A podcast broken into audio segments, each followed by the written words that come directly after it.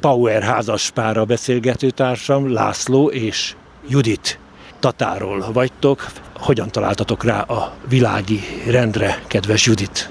Érdekes módon találtunk rá. 2017-ben a férjemnek egy születésnapi ajándékként elmentünk Sümegre Barsi Balázs atyához lelki gyakorlatra. Három évvel ezelőtt igazándiból még nem is tudtuk mi az, hogy Ferences rend, nem hogy az, hogy világi, csak a férjemnek a szívében már akkor nagyon szép virágokat bontott Balázs atyának a gondolatai. Mm.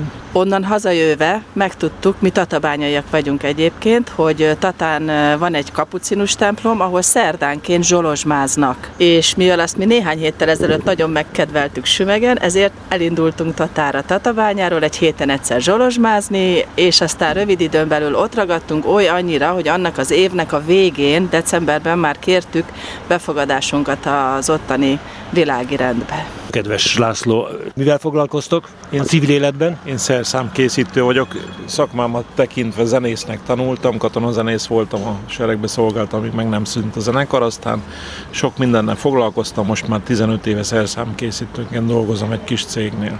Judit? Kormánytisztviselő vagyok, a, ahol a közeljövőben változások fognak beállni, de egyelőre. És a közösségetekről szóljatok, hányan vagytok, milyen korosztály, ti vagytok a fiatalok, azt hiszem. Igen, mi vagyunk a fiatalabbak. 12-en vagyunk aktívak, van kettő beteg, aki már nem is tud eljárni a közösségi összejövetelénkre, és Magó Erika volt a miniszter, mikor minket befogadtak. Ő nagyon nagy hatással volt ránk, saját személyes példamutatásával. Tavaly kapta meg ő az írkalmas rendet, vagyis ezt a kitüntetést a rendtől, elismerve az ő munkáját, szóval a személyes példamutatásából nagyon sokat tanultunk, és az idős testvéreket nagyon érdekes volt, mert meghívott az első összejövetelre, hogy menjünk el egy összejövetelre, tapasztaljuk meg mi ez a Ferences világi rend, és bementünk a terembe, és csak idős ember volt, betegek, alig tudott mozogni az egyik, és mégis azt az érzésünk volt, hogy itthon vagyunk.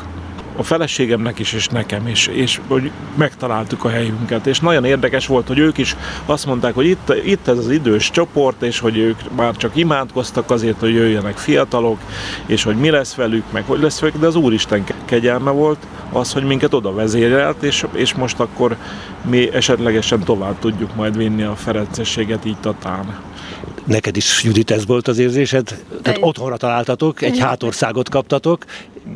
Mennyire sikerül ezt a magot elültetni a fiatalabb környezettetek szívében? Teljes mértékben ez volt az érzésem, nem tudom, hogy honnan jött hát egy kegy- kegyelmi állapot, ez az biztos. Lehet, hogy tovább tudtuk már egy, most egy icipicit adni, mert ebben az évben van négy új érdeklődő is, ahol akik között van egy egész család. Mm. Tehát édesanyja, édesapa egy, és egy kisgyerek, és akkor van egy korunkbeli ismerős a közösségből. Úgyhogy milyen kötelezettségekkel, feladatokkal jár a világirendi tagság, Tatabánya, Tata, hát szomszédos hely, de gondolom egy régiónak a összefogása ez, nem?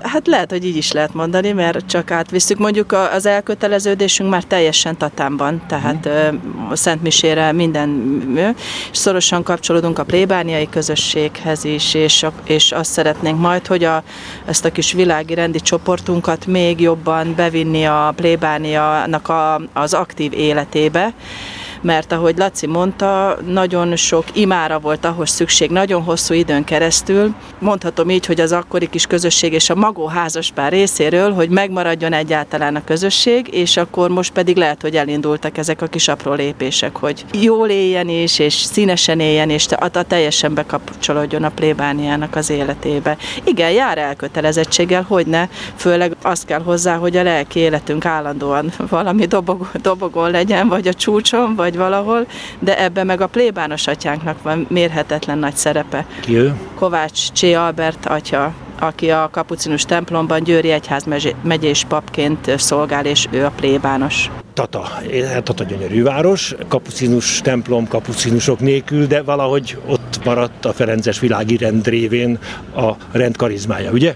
Mindenféleképpen, mert ugye ez a kis közösség ott él, és, és nem hanyatlik, és van, és hát nem tudom, mit hoz a jövő, mert viszi az egész életet a Szentlélek, de tervben van, hogy néhány év múlva visszajönnek a kapucinusok például ebbe a templomba Móron vannak kapucinusok, és azért ez a régió kapcsolatban vagytok kapucinus ferencesekkel? Igen, igen, kapcsolatban vagyunk a Móri ferencesekkel és a magyar almásiakkal is, a világi rendel, mert minden nyáron szerveznek lelki gyakorlatot, és tavaly Péter Pál atya is ott volt velünk, a Tiamiratjával együtt ők tartották a képzésünket.